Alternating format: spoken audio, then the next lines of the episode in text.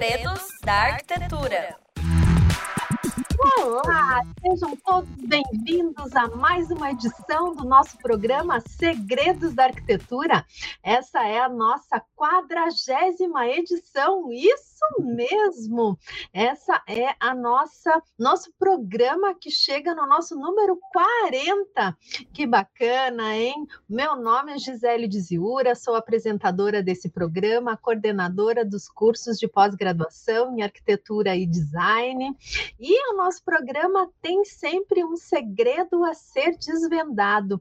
E você está preparado para desvendar o nosso segredo de hoje, que tem como tema urbanismo para crianças? Ai, que tema lindo! Para comemorar, para fazer uma prévia aí desse mês que é outubro, que está logo ali, logo chegando. E para falar desse tema, eu tenho aqui a convidada, arquiteta e urbanista, Ana Paula Alcântara Gomes. Seja muito bem-vinda, Ana. Obrigada, adorei o convite, muito feliz de estar aqui, esse programa que aborda um monte de aspectos interessantes da arquitetura, da vida nas cidades, é sempre muito bom da gente discutir e observar novos pontos de vista, trocar ideias, enfim. Muito obrigada. A Ana, ela é autora dos livros Rio desde o início e Porto Alegre na palma da mão, a evolução urbana da cidade para quem ainda não é urbanista. E como eu falei, ela é arquiteta e urbanista, formada pela Universidade Federal do Rio de Janeiro, mestre em planejamento urbano e regional e professora das disciplinas de urbanismo e planejamento desde 97. E desde a sua formação tem como objeto de estudo o espaço urbano. E nos últimos anos vem se dedicando à relação das cidades e das crianças. E como que começou, Ana, o seu interesse nesse perfil, se a gente pode chamar assim, né? Esse perfil das crianças, essa busca em trazer a escala da criança, o olhar da criança no espaço urbano. O urbanismo sempre foi, assim, a minha praia, digamos assim. Sempre foi o que me encantou dentro do mundo da arquitetura e do urbanismo. E foi onde eu foquei meus estudos desde a época da minha graduação, depois no mestrado, e acabou sendo parte da minha vida. E aí, inevitavelmente, quando eu me tornei mãe, eu comecei a prestar mais atenção e a perceber, como mãe, como era o olhar do meu filho para as cidades e, como urbanista, como as cidades tratavam as crianças. Porque uma questão que eu acho que a gente tem muito claro, assim, qualquer pessoa quando pensa sobre o tema, urbanista, médico, advogado, qualquer tipo de pessoa que vive na cidade, quando a gente pensa que uma cidade que trata bem as suas crianças, ela é boa para todo mundo. Uma cidade que é segura, que é confortável, que ela é adequada para uma criança, ela também vai ser adequada para o adulto, ela vai ser adequada para o idoso, ela vai ser adequada para o cadeirante, ela é acolhedora para toda a sua população. Então, quando a cidade se preocupa com a criança, ela é um espaço mais acolhedor, mais democrático, mais confortável e mais seguro. E aí passa a ser um espaço também mais ocupado por todos, porque as pessoas se sentem bem ali, né? E a cidade ocupada acaba sendo, assim, o retrato, é tipo o troféu da cidade. Quando as pessoas estão na rua, é porque a cidade está dando certo. É que as pessoas podem usar os seus espaços urbanos com tranquilidade, felizes. E a gente vê isso em tantas cidades pelo mundo, assim, que as pessoas estão nas ruas e se apropriam dos espaços, e as festas são nas ruas. E aí, o outro lado é como é que a criança pensa a cidade. A gente está num momento, assim, com a pandemia pior ainda, mas antes da pandemia mesmo, a gente já tinha uma realidade de infância diferente da minha, talvez da sua também, acho que eu sou mais velha, mas que a gente brincava na rua. Eu brincava na rua, jogava bola, corria. E a gente, hoje, é muito difícil a gente proporcionar isso para as crianças. Assim, as crianças vivem ou no play do prédio ou dentro da rua do condomínio, que aí é uma cidade fictícia, né? Não é uma cidade entre iguais, então não tem a diversidade, a troca, a beleza da cidade, e as crianças acabam se distanciando, além da questão do tamanho das cidades mesmo. As cidades estão crescendo. Então, quando a gente pensa na distância do centro e o quanto, na função dos centros históricos também, o quanto a gente ia ao centro quando eu era criança, 40 anos atrás, o centro era uma coisa que, mesmo que a gente fosse pouco, a gente ia.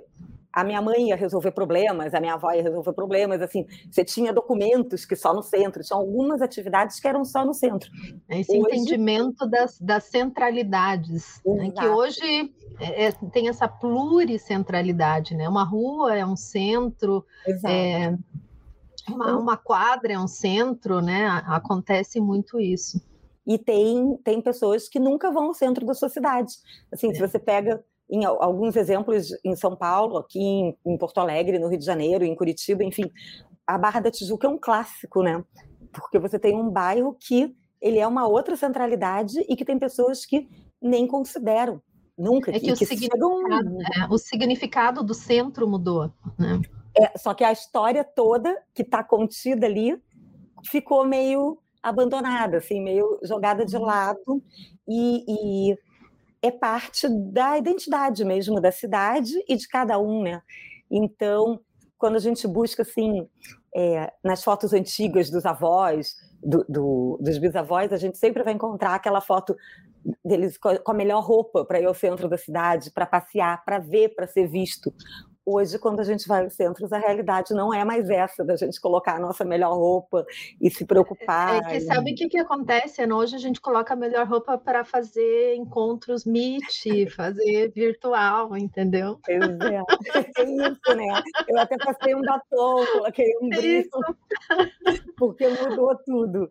Mas sabe o que eu fiquei, assim, muito impressionada? É que até na faculdade de arquitetura, quer dizer, adultos, estudantes de arquitetura, que escolheram estudar a cidade, o espaço urbano também, às vezes não muito, porque quando a pessoa entra na arquitetura e urbanismo, às vezes o urbanismo vem de brinde, não é sempre que a pessoa está ciente do urbanismo. Mas até essas pessoas, às vezes, nunca tinham ido ao centro, ou tinham medo do centro, ou não conheciam o centro.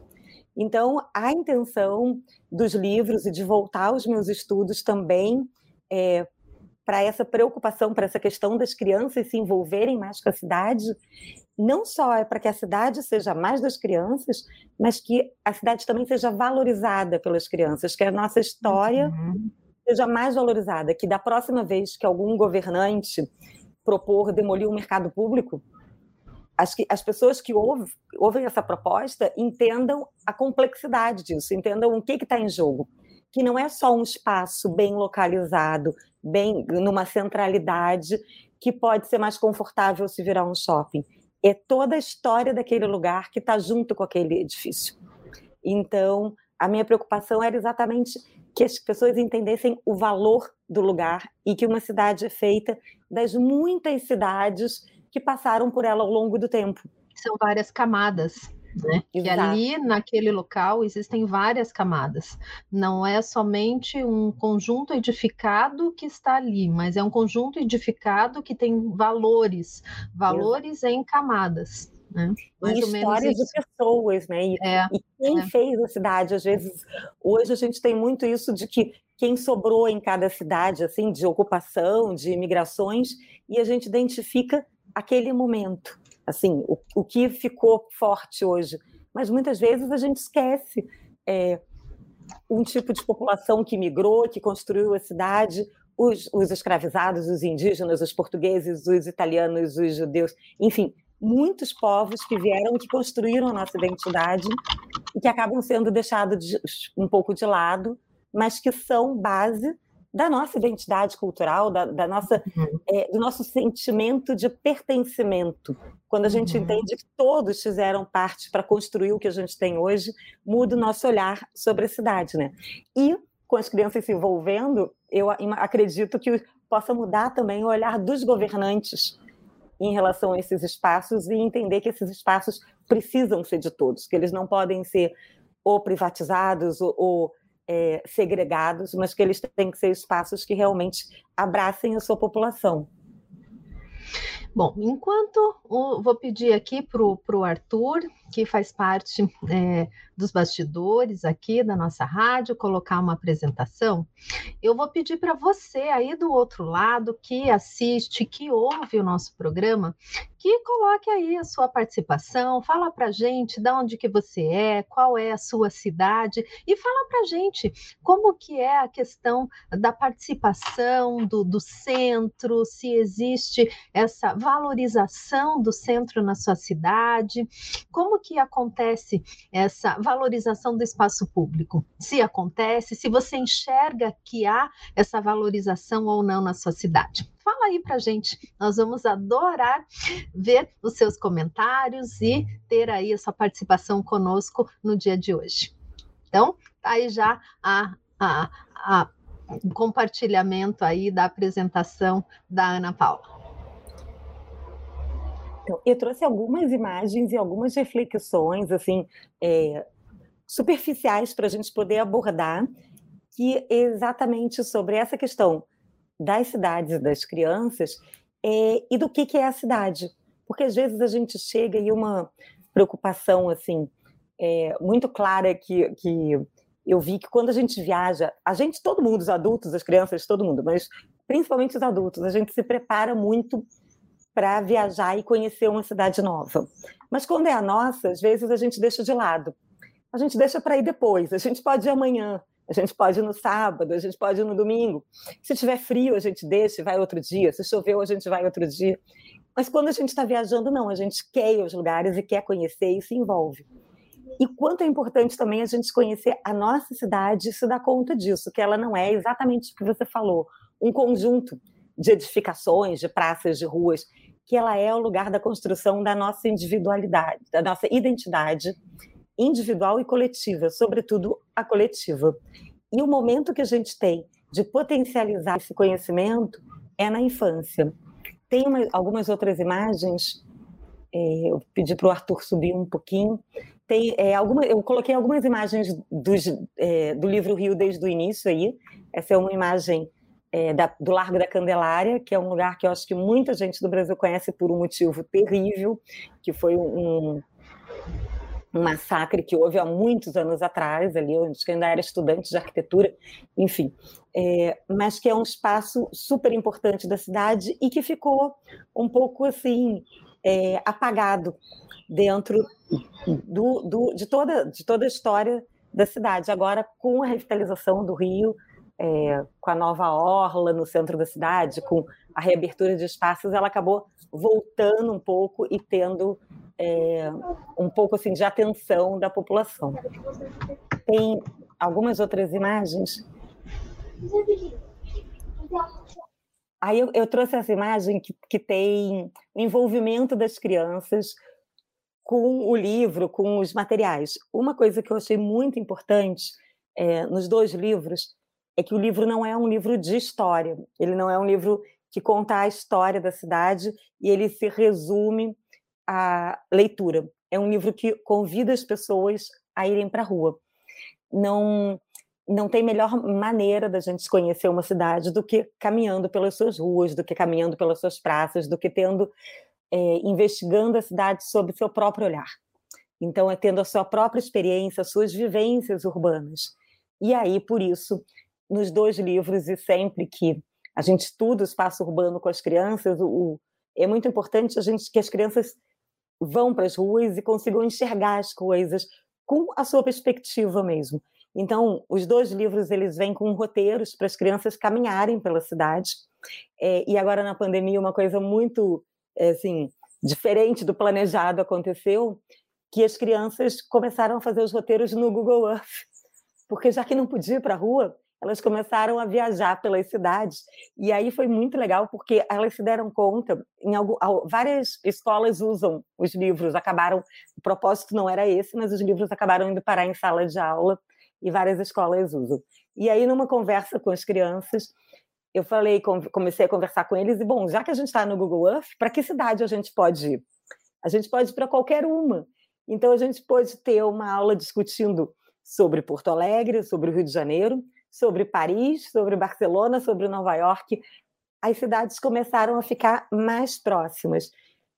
E quando, bom, na minha época mal tinha computador, quando eu tinha 8 anos. Quer dizer, mal tinha não, não tinha. Mas, enfim, quando é que a gente ia pensar que uma criança de 8 anos ia dominar um instrumento que ia permitir que ela viajasse para qualquer lugar do mundo? E, claro, cada um vai olhar uma coisa. O meu filho foi olhar a loja da Apple em Nova York. A minha sobrinha foi olhar a loja que vende a boneca que ela gosta. Mas as crianças podem olhar a Torre Eiffel, elas podem olhar o que elas quiserem.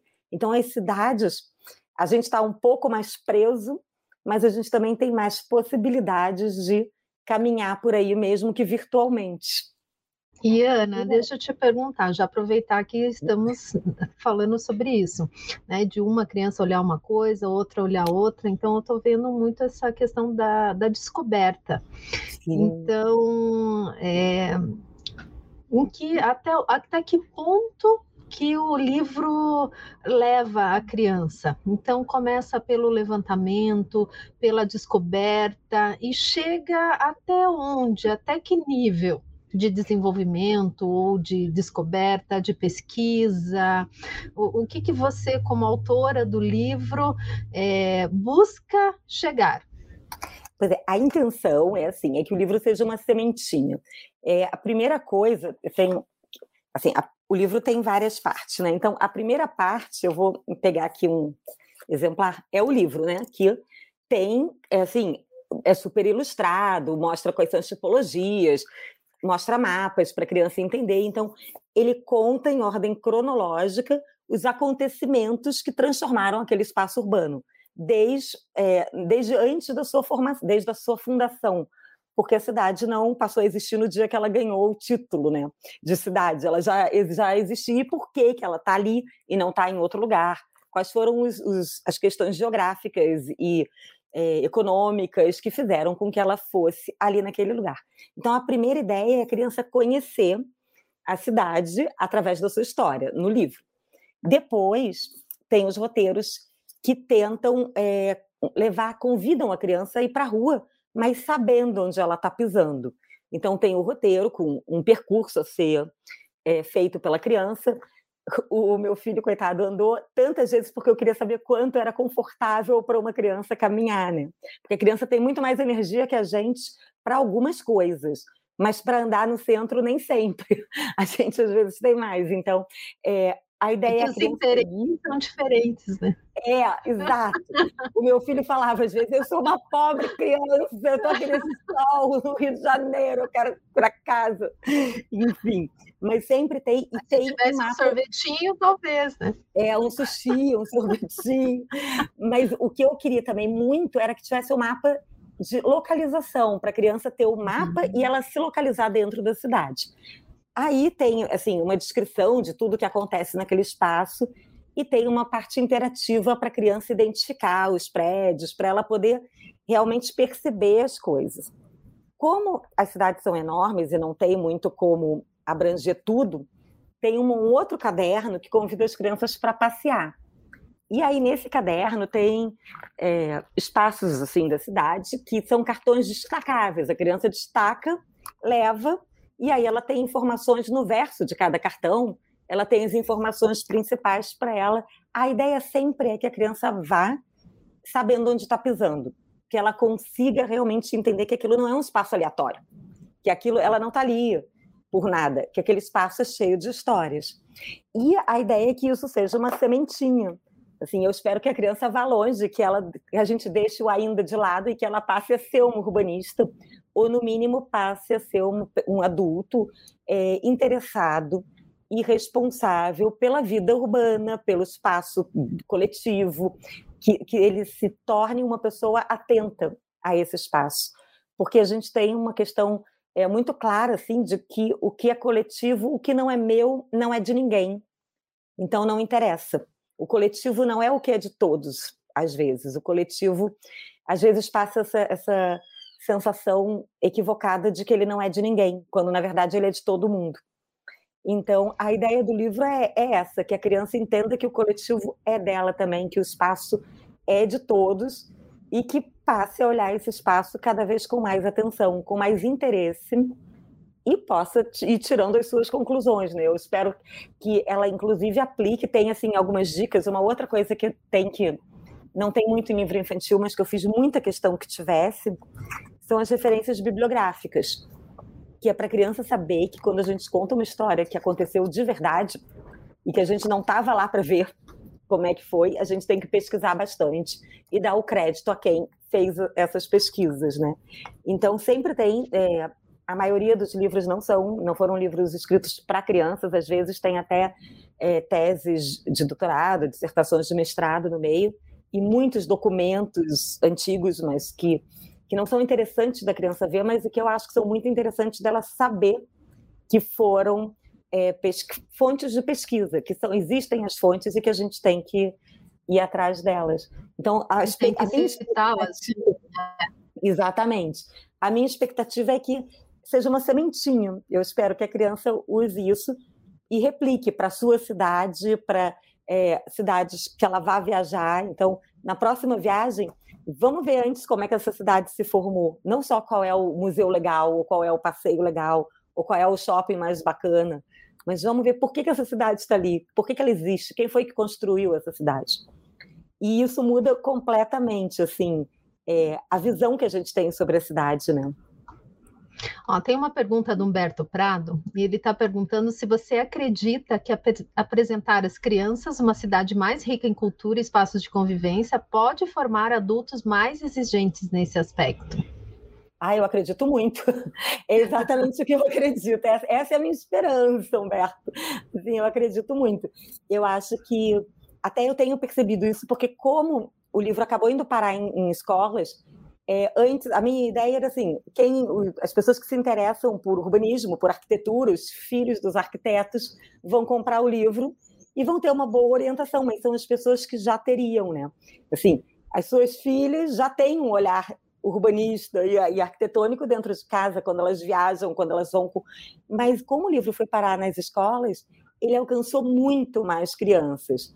E aí também me deu a oportunidade de acompanhar com questionários, claro, porque aí a pessoa que tem um pé na ciência, na universidade, já quer organizar tudo. Então, de poder quantificar e entender como é que essas crianças viam a cidade no início do ano letivo, quando elas não tinham acesso, não tinham contato nenhum com o livro, e como é que elas entendem a cidade no final.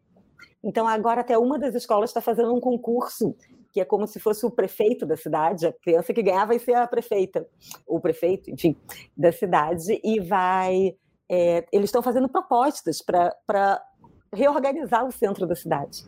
Então, a minha esperança é exatamente essa, que mesmo a pessoa que não se interesse, que não é a pessoa que se interessa pela questão urbana, que ela se sensibilize pela importância desses espaços, não só na identidade dela, mas na organização do espaço, sabe? Enquanto isso acaba afetando, mesmo que ela mora num condomínio lá longe, mas como isso afeta o espaço que ela mora.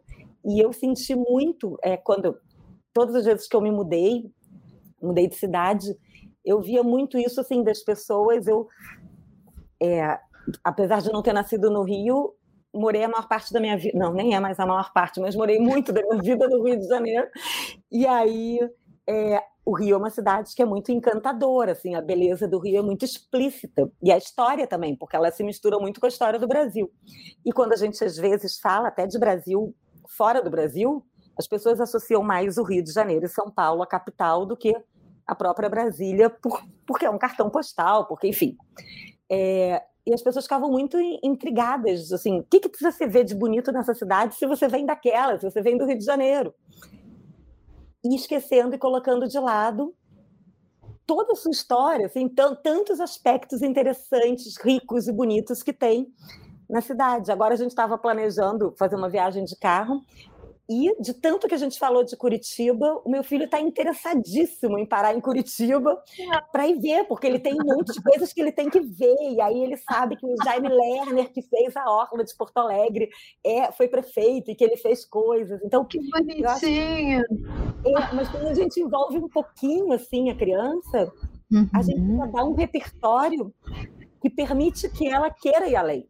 E eu acredito que quando a gente tem... Não quando o livro é lido em sala de aula, eu acho que aí não fica... filho de pai, mãe, arquiteto, dá nisso. Né? Ai, dá nisso. Mas eu acho que quando a criança tem a vivência, por isso dos mapas, que essa questão que o Humberto colocou, eu acho que se o livro fosse só um livro, que você lê e acabou, talvez não. Talvez ele assim, instiga, né? Ele instiga. E ele não proporcionaria a própria vivência, assim, a vivência da criança. Ele ia contar outras vivências, mas ia ser um relato. E quando a criança vai para a rua, aí mudou. Aí é a vivência dela. Não. E me diga uma coisa, enquanto na sala de aula, agora enquanto professora da disciplina de planejamento urbano, você mudou ao longo do tempo a estratégia de ensinar projeto urbano, planejamento urbano sobre a ótica da criança? Eu acho que desde o meu primeiro dia, assim, se pegarem os meus primeiros alunos, lá em 96... mudei muito, né? Mas a gente vai cada dia tentando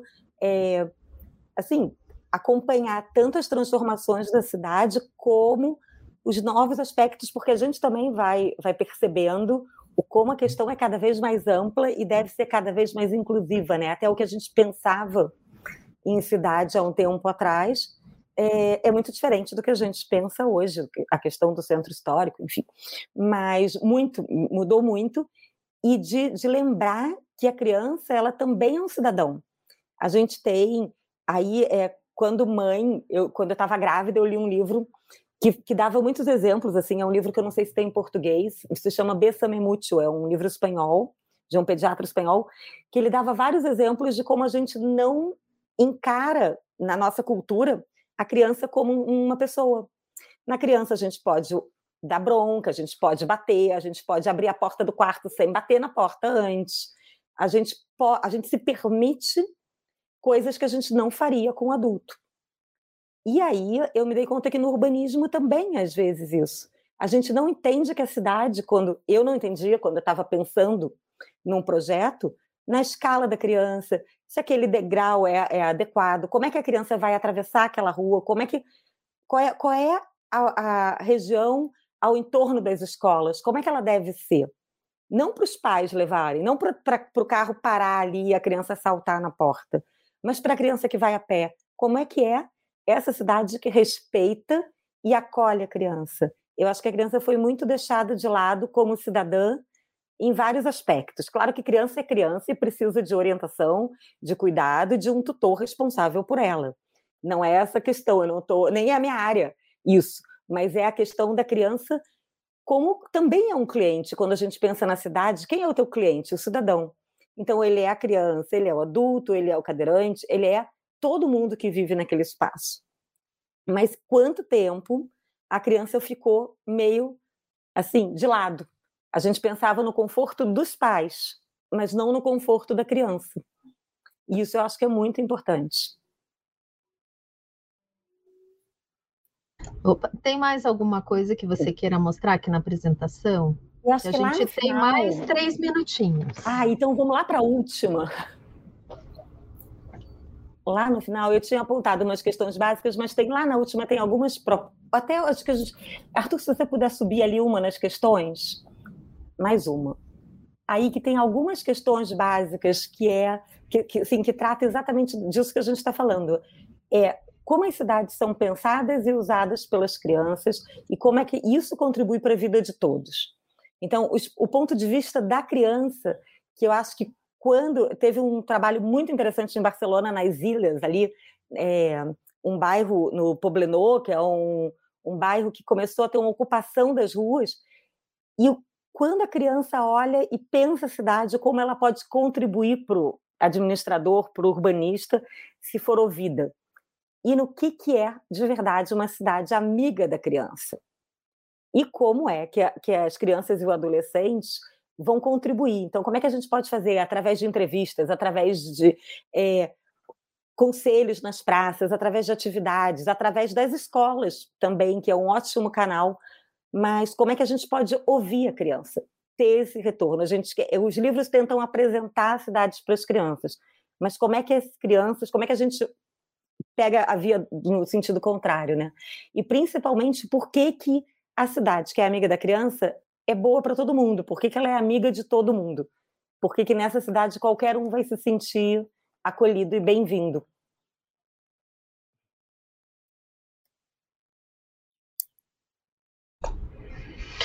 Bom, quero agradecer muito, muito, muito a sua participação, esse olhar da cidade, esse seu olhar, né, compartilhado com todos nós, o olhar, o urbanismo para as crianças é fundamental, e levar as crianças a ter esse olhar também é um grande aprendizado.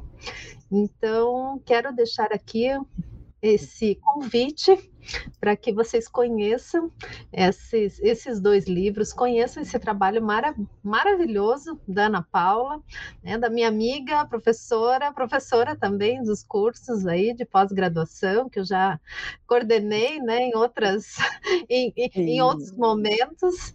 E quero deixar aqui os últimos 30 segundos para que você possa fazer suas considerações finais.